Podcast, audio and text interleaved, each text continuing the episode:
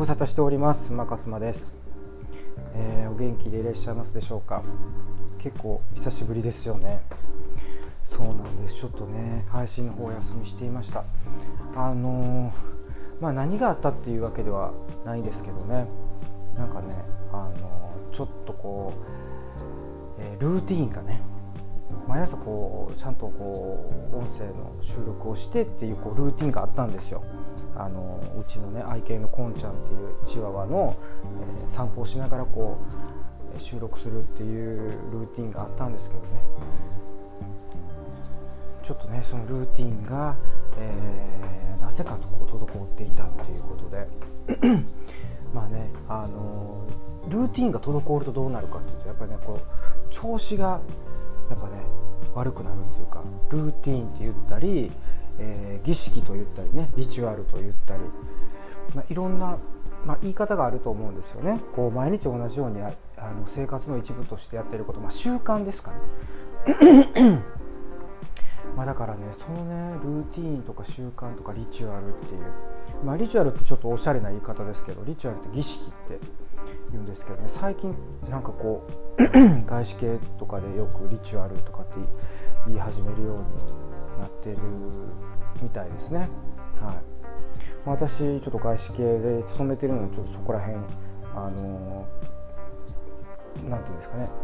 最近リチュアルっていうのを使ってるなみたいな。なんかあのマインドフルネスがこう流行るようになりだしてからかもしれないですよね。とにかくその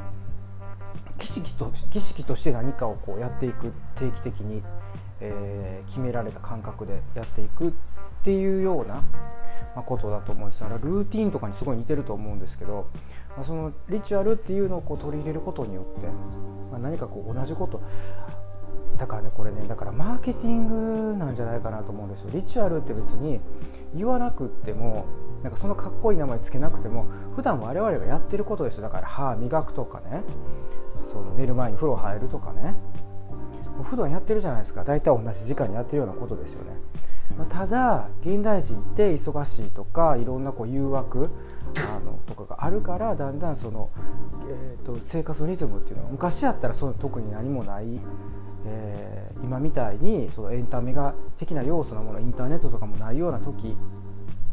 だと大体あのみんなやることって決まってたよねって同じ時間に起きて同じ時間に寝て同じ時間に風呂入ってみたいな同じ時間にこうご飯食べてみたいな今よりももっとこう生活のリズムっていうのがこう整いやすかった状態っていうか環境にあったと思うんですけどだからそういう時にいちいちリチュアルとか言わなくてよかったんですよね。でももうこう生活スタイルが多様化してきてバラバラになってきてっていうふうになってでそれでまあリチュアルとかっていう言葉流行らせ流行らせないとその生活のリズムが整わなくなってきたみたいなねなんかそんな感じですかね。まあ分かりませんけどまあだから自分もねなんかねちょっとねこうリズムがちょっと不規則になってきたというか今までこうちゃんとこう朝は、え何時に起きて、えー、犬の散歩してウォーキングしながらこの収録しながらみたいないうそういうこうちゃんとしたな一連の何ていうんですかね流れというかそういうリチュアル、まあ、ルーティンがあったんですけどね、まあ、それがちょっと一時的に狂っちゃったっていうことで、まあ、あのもう一回しっかり、ね、見直していこうっていうことで、えー、またね、えー、これからも、えー、続けていきたい。というふうに思っているんですけれども皆さんは、えいかがお過ごしでしょうか？ということでまあねあのね本当に、えー、まあこのね、まあ、1週間ぐらいですかね。1週間空いたのかな？はい。まあこの間にもこういろいろありましたと、うん、いろんなことがあったんでね。まあ私のいろんなことなんてあの本当に皆さんにとってはねあの何の興味もないかもしれないですけど、まあ、でもあの、まあ、これはちょっと生活の知恵として、えー、と取り入れてえー、いただいてもいいんじゃないかなと。私結構こういろんなものをあの PDCA 回してるんですね。PDCA 回してるというかこうトライアルエラーといいますか新しいものをこう取り入れてですねいろんなことをこう試してるんですよ。例えば、まあ、新しいことっていうほどのものではないですけど鍵ですね。家の鍵。あのー、確かね前回ねあの扉が開けにくかったのがなんか扉が開けやすくなってもうびっくりしたみたいななんかそんなしょうもない、あのー、ね、収録をしたと思うんですけど 放送だったと思うんですけどあのー、それがですね、まあ、どうなったかというか、えーと、それにプラスアルファですね。もともとなんですけどそのえっ、とうちねえっ、とまあ普通の家家の鍵っていうのは普通の鍵だったんですね。あの、まあ、普通の鍵っていうかもうそれ以外にあの表現のしようがないんですけど普通にその鍵を挿して回して開けるっていう当たり前ですよね。それにスマートロックに変えたんですよ。えっとまあ、正確に言うとちょっと前に変えてたんですけどスマートロック。でそのスマートロックもね、まあ、なかなかねあの勧められてたんですけど全然、まあ、やらなかったんですよ。あの馬さんスマスマートロックにした方がいいですよ言うてね言ってくれてた人いたんですよね。確かにそのなんかこうあのまあ、効率良さそうやなっていうか、まあ、いいかなって思ってたんですよスマートロックって。取り付けとかなんかいちいち面倒くさいなと思ってでまあ要はそのスマートロックやからその鍵がいらんってことやろうと思って。だから鍵がまあ別にそんな困ってないしなみたいな。当たり前ですよね今までそんな鍵で。いやあの鍵で何何十年も生きてきましたから鍵っ子ですからね、うん、鍵っ子って皆さんご存知ですか？鍵っ子って昔よく言ってたんですよ。だから要はあの親がね共働きで鍵で自分で鍵で家開けなあかんっていうか鍵鍵をずっと持ってる子のこと鍵っ子ってね、まあ、言ってたんですけどまあ、うちそうやったんですね。だから鍵でもう家の、ね、玄関開ける当たり前の話ですよねこれ。別に鍵っ子に限らずそうだと思うんですけど。それでもう慣れてるしわざわざなんかそんな取り付けて取り付けも面倒くさそうやしみたいな、まあ、それはそのスマホでいちいち操作できるか知らんけどつって思ってたんですよ。でもね実際スマートロックにしてみたらね何が素敵かってね皆さん。もちろん鍵持たなくていいっていうのももちろん素敵ですよ。素敵ですけどそのなんかね私の中でそのスマホでいちいち操作せなあかんっていうのがあったんですよ。だから鍵持ってないだけで結局そのスマホであの開けてスマホで閉めるみたいな。ね。そういうふうに思ってたんですよ。でもねあの、まあ、もちろんそういうやり方もありますよ。そのアプリ立ち上げてねあの開けてあ開け閉めするっていう。でもねそれねやは初めそれやってたんですよ。取り付けた当初は。もうそれで面倒くさいんです。ものすごい。いちいちアプリ立ち上げなあかんしみたいな。なんとかならへんかなと思っても鍵の方がよっぽどマシやなぐらいに思ってたんですよね。でそれがよう見たらそれはねまあ、そりゃそうやなと思うんですけどオートロック機能っていうのがまあ、あるわけですよ、まあ、そりゃそうですよね。オートロック機能って何かって言ったらやっぱもう外出たらあの自動的にあのロックしてくれるってまああの当たり前の話ですね。あのホテルの客室とかそうですよね。でそういうまあ至極当たり前？オートロック？まあっていうかねだからそうなってきますよねどこもね。いまだに鍵っていうのもね。だってあのそ本当にホテルの客室ってそうでしょ？オートロックなってますやん？ほんでなんかこうカードでパンツって開けるみたいなカードカードかざした開くっていうね。もうそういう常識じゃないですか。で だからねあのー、おこれからのねお家もねそうなるんですよ。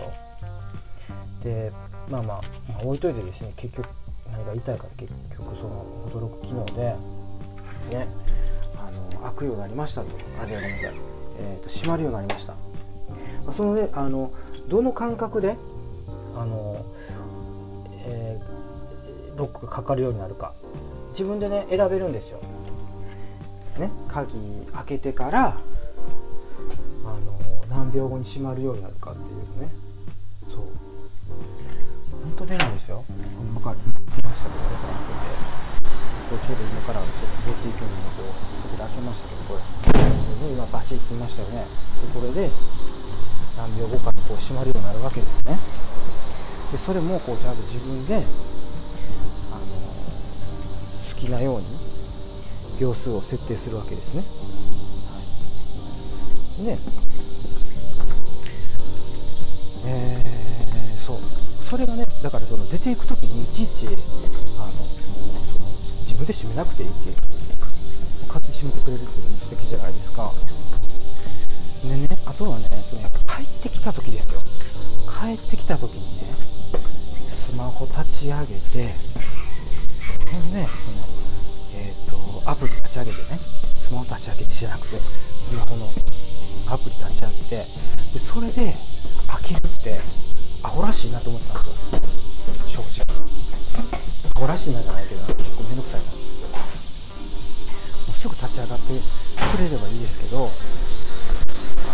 ぐ立ち上がったとしてもですね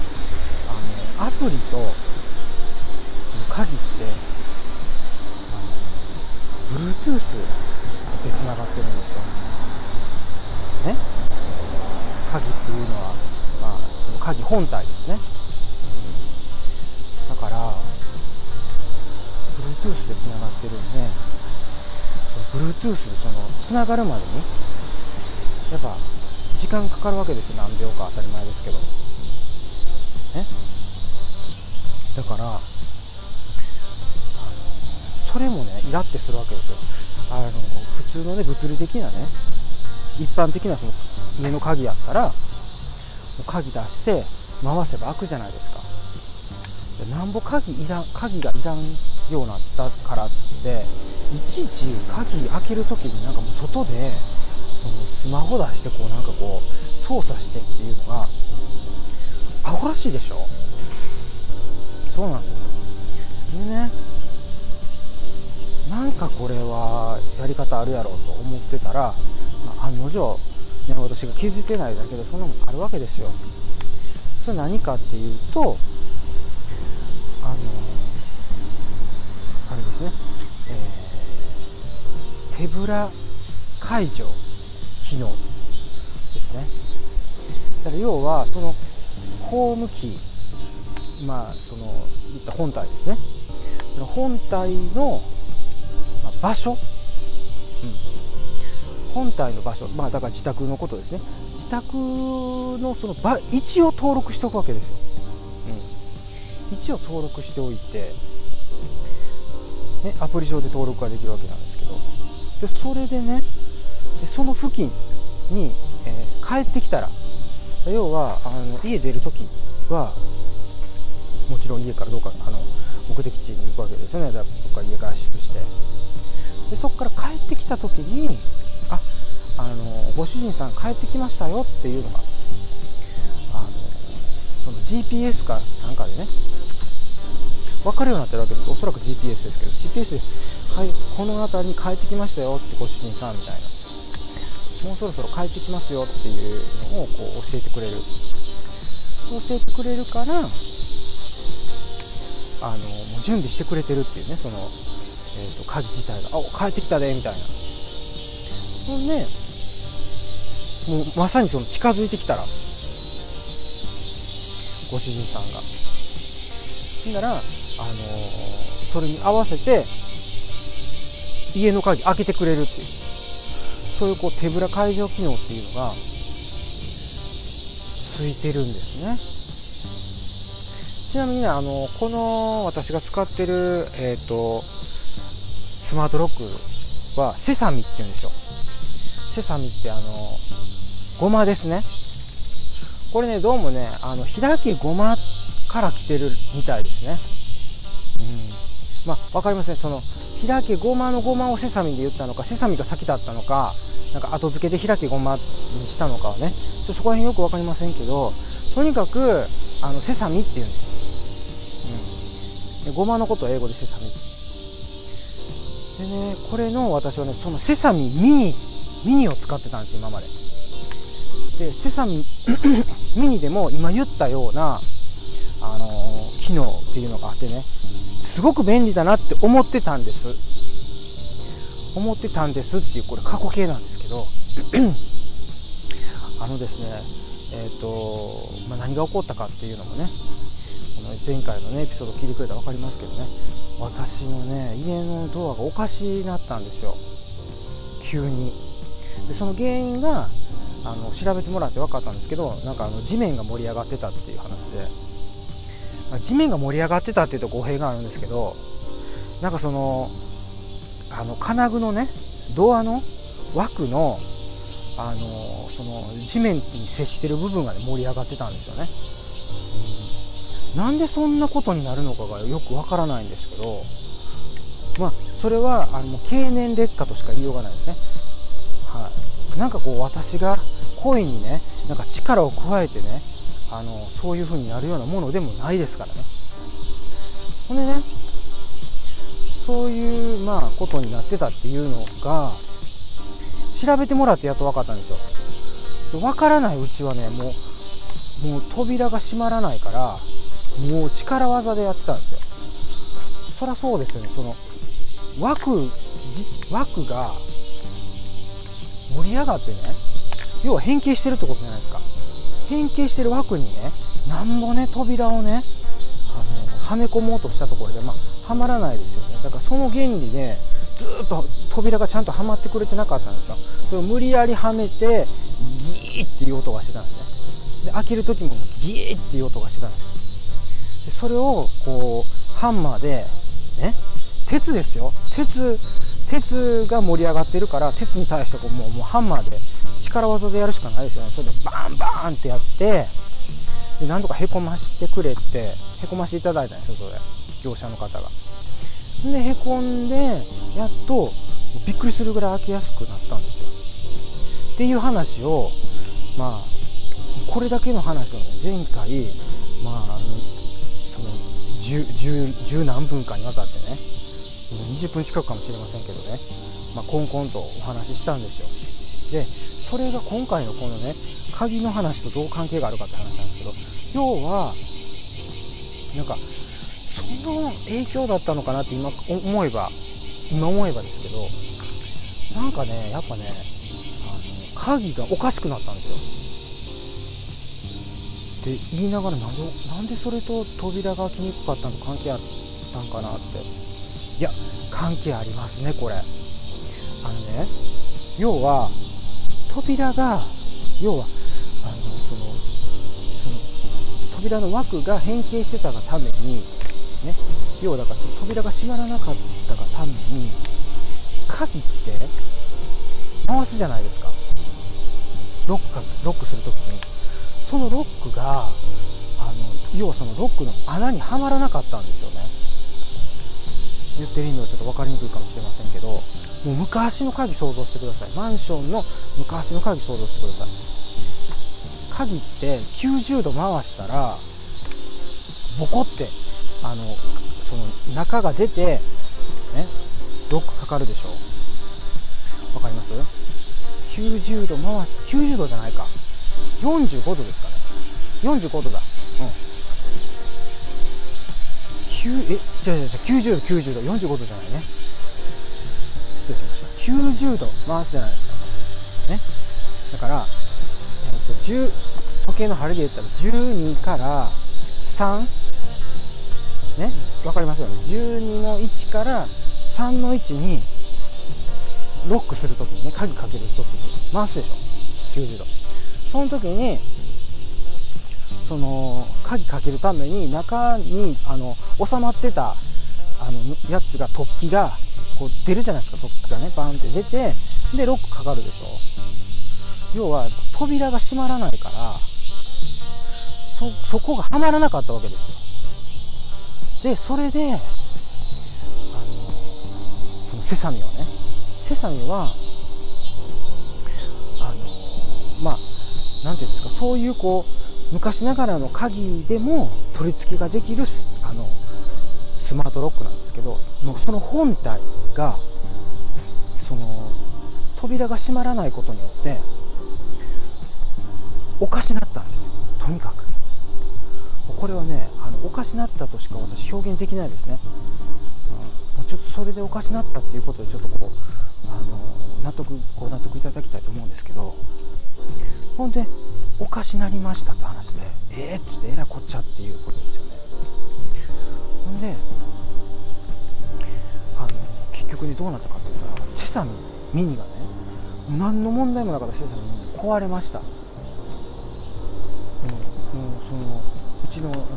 扉自体がおかしなったせいで、はい。まあ、だからね多分ねあの普通のご家庭こんなこと起こらないと思うんですよセサミ買っても。扉がねおかしならない限りにおいては。でそのセサミミニっていうのは実はそのバージョンで言うと現あのなんていうの現バージョンは現バージョンというか一番新しいやつモデルはねセサミ3っていうんですよ。セサミ3っていうんですでセサミ3が出る前だから前のやつなんでセサミ2なんですけどその当時はセサミミニって呼ばれてました、まあ、実際ミニって呼ばれてるんですでまああのいろいろだからセサミもあの進化していったと思うんですけど。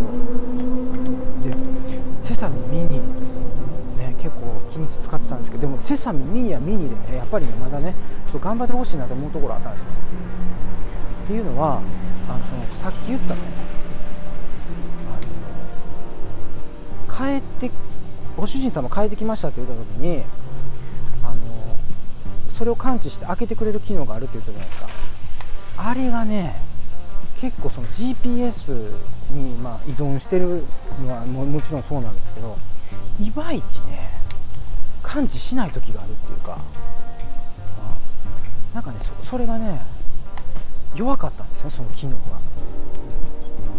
だからえっ？て帰ってきてるやん開けてよって言っても開けてくれてない時だからその電池が弱いとかじゃないですよ。電池はもう全然大丈夫なんですよ。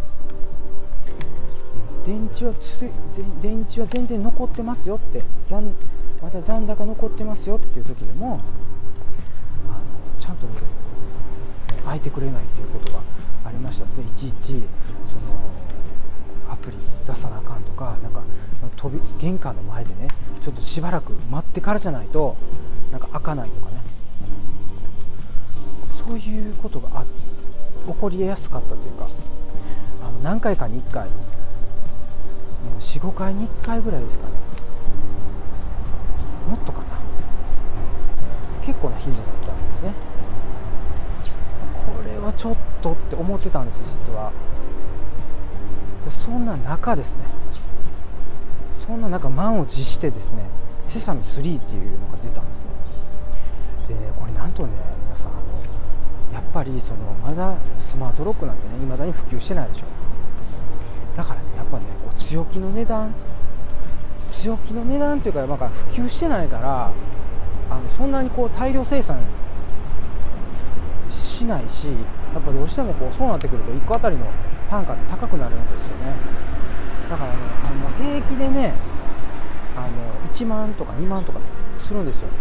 あのセサミと同じぐらいその有名なブランドでキュリオっていうのがあるんですけどキュリオなんてね2万円ぐらいするんじゃないですかね。まあそのいろんなやっぱモデルによると思うんですけどそのあのね高機能モデルとか要はそのまあ、分かりませんけどね。あのえっ、ー、といろんなものにいろんな鍵に対応するようなモデルとかね。うん。まあねだからねそれでねあの、まあ、他社製のものが1万とか、まあ、まあ、1万円台。ですね。その頃セサミンもね1万円ぐらいだったんですよ。だからあのそういうこういろんな他社製品でこう1万円台がある中1万円切るぐらいでしたかね。だからちょっとセサミンはちょっと若干リーズナブルな感じだったんですよ。でもなんとですね私びっくりしましたけどこのセサミ3がですね5800円っていう他社がねいまだにねそのもうスマートロックそろそろ普及してきたよって言うてんのにあのねそうなんですよ。5800円定価ですよ。あの直接そのスマ、えーと、セサミを売ってるそのメーカー。キャンディーなんとかっていうメーカーなんですよ。となんかうろ覚えとにかくセセサミスマートロックで 調べていただいたら出てくるんで。でねそこのそのオーナーオーナーっていうんですかねあの開発っていうか会社の。オーナーがねあの日本語が達者ななんかあのベトナムではなかったかなミャンマー。東南アジア系の人なんですよ。あのオーナーではないかもしれないですあのでもなんでそれがね分かったかって言ったらあのなんか YouTube で宣伝してたんですよもうせそのスマートロックとかセサミね。自社製品。セサミのセサミ愛がやっぱり半端ないですからそら。セサミ作った人ですからね。そのセサミをどれだけ素敵かセサミがどれだけ素敵かをこう説明されてるビデオっていうか動画なんですけど、まあ、やっぱねあれを見るとねやっぱねセサミ買ってよかったなと思うんですよ。もしくはあのセサミまだ買ってない人はあセサミ買ってみようかなって思う思うんですよ。ぜひ、見てほしいですね。セサミはねだからその動画で見た方がいいかもしれないですね。あなるほどとこうやって開けて開け閉めできるんやみたいな。でも私の場合もあのもうセサミミニでねセサミ体験してましたんでセサミミニ壊れましたけどもうセサミその3が5800円っていう時点でもう本当はねもうなんかこう セサミに潰れたしもう安いねあのスマートロック。もう多分そのスマートロック普及してきたから今もうなんかいろんなメーカーがね競ってねいいの出してるからそんなこう高価なやつじゃなくてもいいかなって思ってたんですよ。でもね鍵って怖いでしょやっぱり。信頼性がないそのなんかこう開かなくなってね。もちろんそのスマートロック気をつけないといけないのはもうその登録してるスマホの電池切れてたら終わりなんですよ、はい、まあ終わりっていうか電池切れてたら終わりぐらいだったらねあのー、電池あのー、ね充電したらいいだけの話ですよね。うん。もしくはそのちゃんとマスターキーというかねたあの鍵を鍵鍵さえあのどっかに入れとけばね。カバンの中に。忍ばせておいたら、ね、だから常にそのなんかポケットの中に今までいろんもう家出るとき必ずポケットの中に入れてるっていう、ね、ことをしなくても、ね、あの普段持ち歩くカバンのどっかに入れとけば実はそのスマホがなくなったスマホの電池ねあの、充電し忘れたって言っても充電なくなったって言っても、まあ、開くんですよ、うん、ただ本体自体が壊れたらどうするって話ですよね。本体の電池が切れるっていうこともあるじゃないですか。だから常に本体の電池が切れないようにしないといけませんよね、うん、そう本体もねあの電池で動いてますからね。だからそれも気をつけないといけないしだからやっぱりあのもちろんねそら物理的な鍵の方が、まあ、それは優秀ですよ。そらいろんな意味で。だってスマートロックやったらね今言ったみたいにその壊れる可能性がある。電池のことも心配せなあかん、うん、どっち取るかなんですよ。なんぼスマートや言うたかて、ね、なんぼ便利になったっつって鍵持たんでいい風になったって言ったって一回スマートロックをね経験するでしょ。ほなねやっぱねもう鍵鍵っ子生活はね戻れないわけですよね。そういうのもあるんですよ。なのであのまあねそのね。スマートロック検討されてる方、えー、ぜひ参考にしていただきたいと思いまして、まあ、今日この話をさせていただきました。ただねなんだかんだその両方の面話しましたよ。その便利な面もあれば、えー、そね気をつけとかなあかん面もあるよってだから電池のこととかそのスマホの充電切れたらどうしたらええんかとかね、うん。まあ、でも対策さえしておけば大丈夫っていうことですね。でもうあの便利すぎてどうしようもないって話です。であのもう一つこれ言っとった方がいいなと思ったのはその誰かねあの家族なり友達なりですよ。鍵を共有できるんですね。あの鍵を共有するというかそのその人それぞれに鍵を発行することができる。それもあの期間限定期間を限定することもできる。え？だからねもうそういうことができるんですよ。だから今日ちょたまたま誰かをこう家に止めないといけないけど鍵どうしようって鍵渡されへん今外におるってなった時に外からでも鍵渡せるんですよ。この鍵でやっといてって言って QR コードなんですよその鍵のね。でそれであのアプリインストールしてね。ほんでその鍵送られてきた人の QR コードの鍵読み込ませたらもうその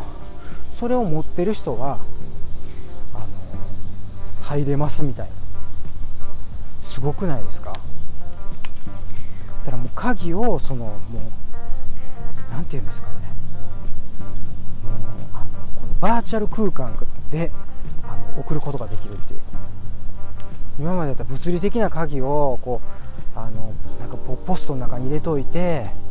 ほんでそのポスト開けるポストって何番で何番,、ま、何番回し何番右に、ま、何番回して左に何番回して開けねえでみたいなのを教えてやっとかないとこれもあの家出る時にポストの中に鍵忘れるとかあとまああのどどっかにね鍵をその忍ばせといてそこそこのことを忘れ忘れたらですね終わりだったわけですよ。終了だったわけですよね。まああんまりそういうことってないかもしれませんけどまあでもまあまあそういうことができるようになった。で今あのもうねあの民宿ブームっていうのは民泊か。民泊ブームってもう去りましたけどその法人観光客っていうのがね激減しましたから。だからもう大活躍ですよね。民泊でも、うん、もしまた民泊需要が戻ってきてってなった時にもうね考えられないわけですよ。やっぱこうスマートロックなしには。そのね遠隔からも操作ができる。W i f i ね。W i f i アタッチメントっていうところの付属のあの別売りのやつをね買えばね外からでもねその開け閉めができるっていう、まあ、私別にその外から開け閉めする必要はね感じなかったんでそれはつけてませんけど。まあでもその民泊とかねする人やったらねそういうのねあった方がいいですよね。っていうことでねもうなんかこう遠隔で何でもできるとかね。ねもうその物理的なね鍵がもういらんとかね。まあ本当に便利な世の中ですね。まあでも便利なあの裏側にはですねそのやっぱこうリスクとかっていうのもありますからね。さっき言ったみたいな電池問題。あとぶっ壊れた時のリスクとか。まあもちろんね鍵物理的な鍵であったとしてもそういうリスクはあるんですけどね。よりそのリスクが高くなるかっていう話ですね。リスクがまあ高くなるか低くなるか。まあだからそういうバランスですね。便利になるっていうことはどっかでねあのリスク高まりますから。ね、まあ、考えとかないといけないリスクってなんかこういいとこ取りってなかなかねできないですよね。